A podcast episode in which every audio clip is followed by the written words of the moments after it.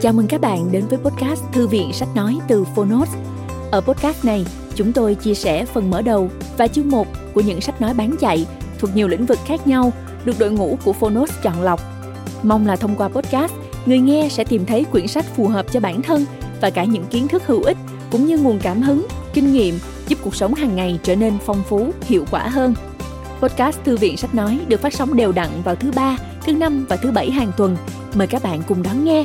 Và nếu yêu thích nội dung này, hãy tải ứng dụng âm thanh số và sách nói có bản quyền Phonos để nghe trọn vẹn cuốn sách. Ngoài ra, Phonos còn sở hữu hàng ngàn nội dung số hấp dẫn khác như tóm tắt sách, ebook, thiền, truyện ngủ, nhạc chủ đề, vân vân. Hẹn gặp lại các bạn tại ứng dụng sách nói có bản quyền Phonos nhé.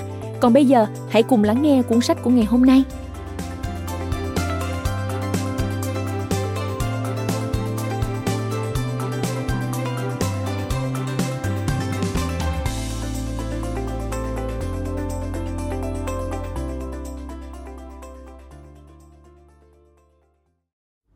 Bạn đang nghe từ Phonos.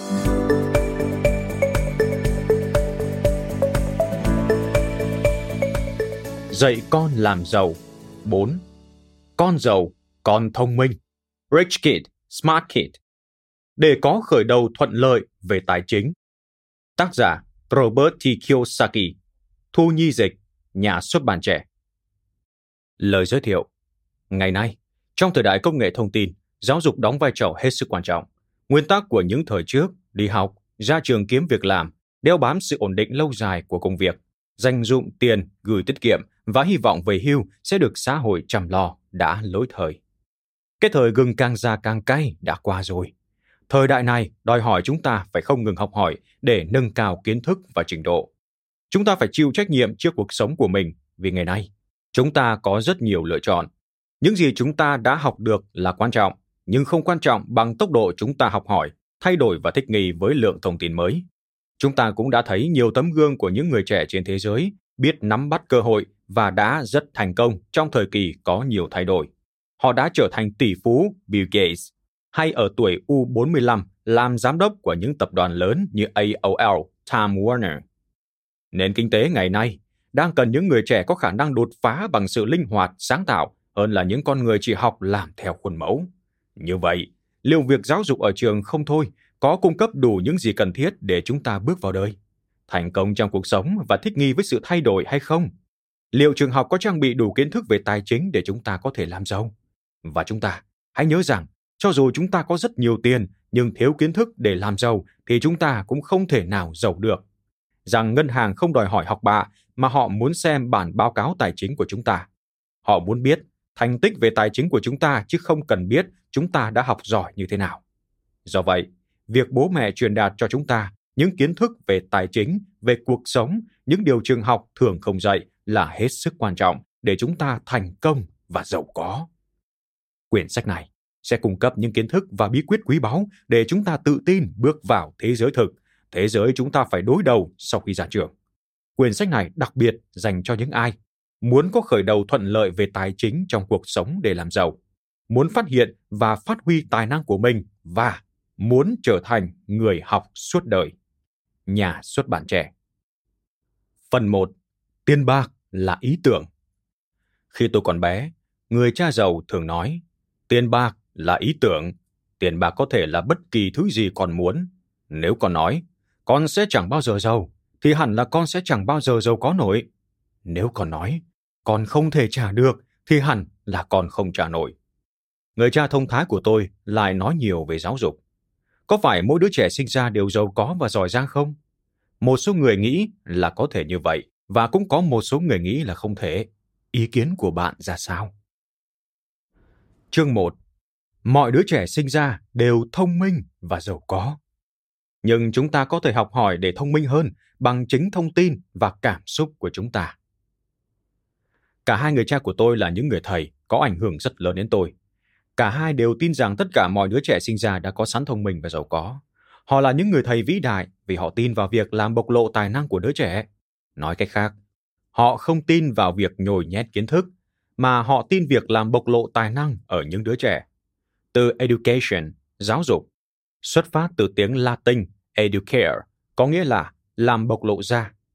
Không may là nhiều người trong chúng ta, ký ức về giáo dục chỉ là những năm học dài khổ sở với những kỳ thi, những bài kiểm tra để nhồi nhét một đống kiến thức vào đầu, và rồi quên bén mất những gì đã học được. Hai người cha của tôi thường nói rất ít, chờ tôi hỏi khi muốn tìm hiểu điều gì mới trả lời. Hoặc họ hỏi tôi để xem tôi đã biết đến đâu, thay vì chỉ nói cho tôi biết những gì họ biết. Mẹ tôi cũng là một người thầy lớn và tấm gương sáng cho tôi. Người là thầy của tôi về lòng yêu thương, lòng tốt và sự quan tâm đến người khác. Chẳng may mẹ tôi mất sớm, lúc mới 48 tuổi. Mẹ đau ốm liên miên, vật lộn với một trái tim đau yếu từ cơn sốt thấp khớp hồi bé.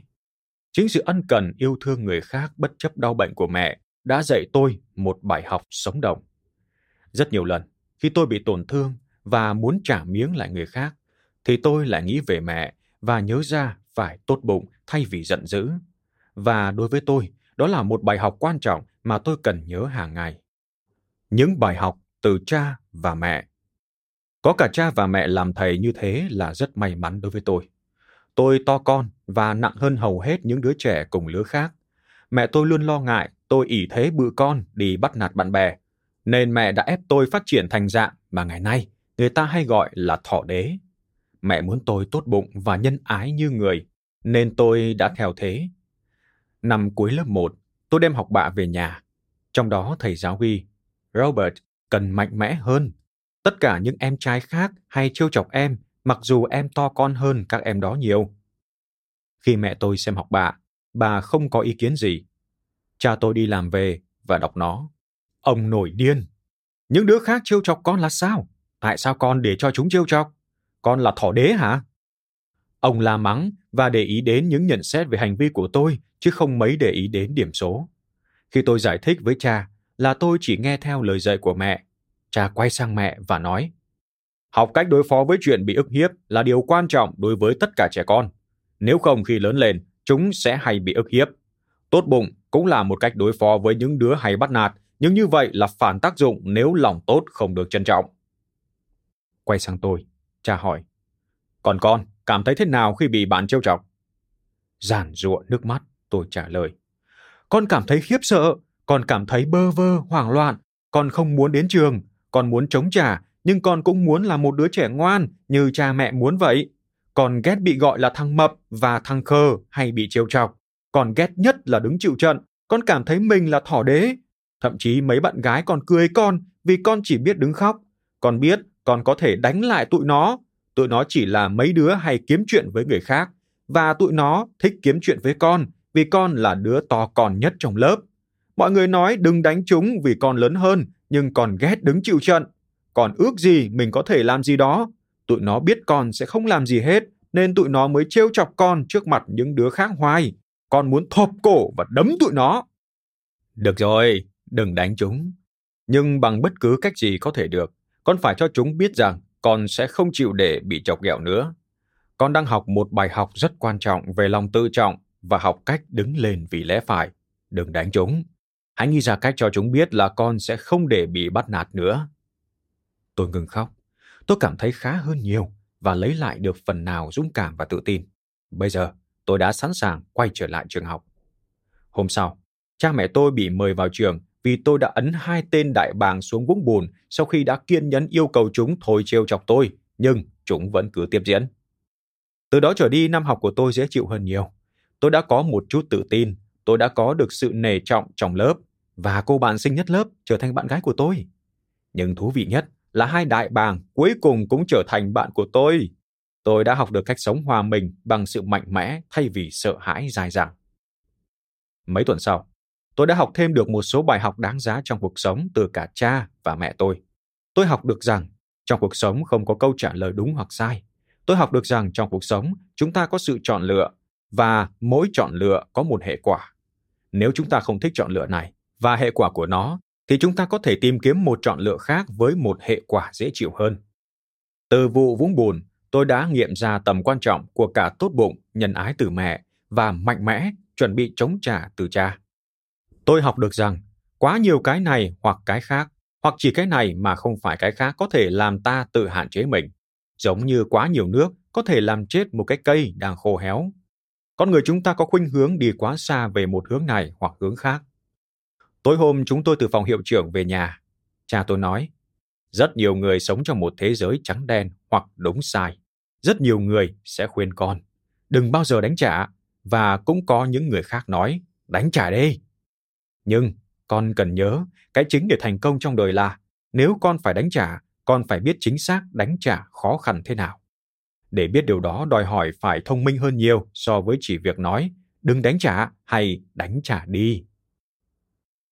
Cha tôi thường nói, thông minh thực sự là biết cái gì tường tận và thỏa đáng hơn là chỉ đơn giản biết cái gì là đúng hoặc sai. Là một đứa trẻ 6 tuổi, tôi đã học được từ mẹ rằng tôi cần phải tốt bụng và hòa nhã, nhưng tôi cũng học được rằng không nên quá tốt bụng và hòa nhã. Từ cha tôi, tôi học sự mạnh mẽ, nhưng tôi cũng nghiệm ra rằng tôi cần phải thông minh, sử dụng đúng sức mạnh của mình. Tôi đã thường nói rằng đồng tiền có hai mặt. Tôi chưa bao giờ thấy đồng tiền một mặt, nhưng tất cả chúng ta thường hay quên điều đó. Chúng ta thường nghĩ mặt chúng ta đang đứng trên đó là mặt duy nhất hoặc là mặt phải. Khi đó, chúng ta có thể thông thái, chúng ta có thể biết sự thật của chúng ta, nhưng chúng ta cũng có thể giới hạn sự thông minh của mình. Có lần, một thầy giáo của tôi nói, Thượng đế cho chúng ta chân phải và chân trái, Thượng đế không cho chúng ta chân phải và chân sai. Con người tiến lên bằng cách bước chân phải trước rồi đến chân trái. Người nào nghĩ rằng họ luôn luôn phải cũng giống như người chỉ có chân phải. Họ nghĩ họ đang tiến lên, nhưng thông thường họ đang bị luẩn quẩn trong vòng tròn. Chúng ta đang ở trong thời đại công nghệ thông tin và các bạn trẻ có thể thạo đời hơn cha mẹ mình, nhưng chúng ta có thể học để thông minh hơn bằng chính thông tin và cảm xúc của chúng ta chúng ta cần phải học từ cả cha và mẹ mình. Bởi vì với thông tin nhiều hơn, chúng ta cần phải thông minh hơn mới xử lý hết được. Cảm ơn các bạn đã lắng nghe podcast Thư viện Sách Nói. Podcast này được sản xuất bởi Phonos, ứng dụng sách nói có bản quyền và âm thanh số dành cho người Việt. Hẹn gặp lại ở những tập tiếp theo.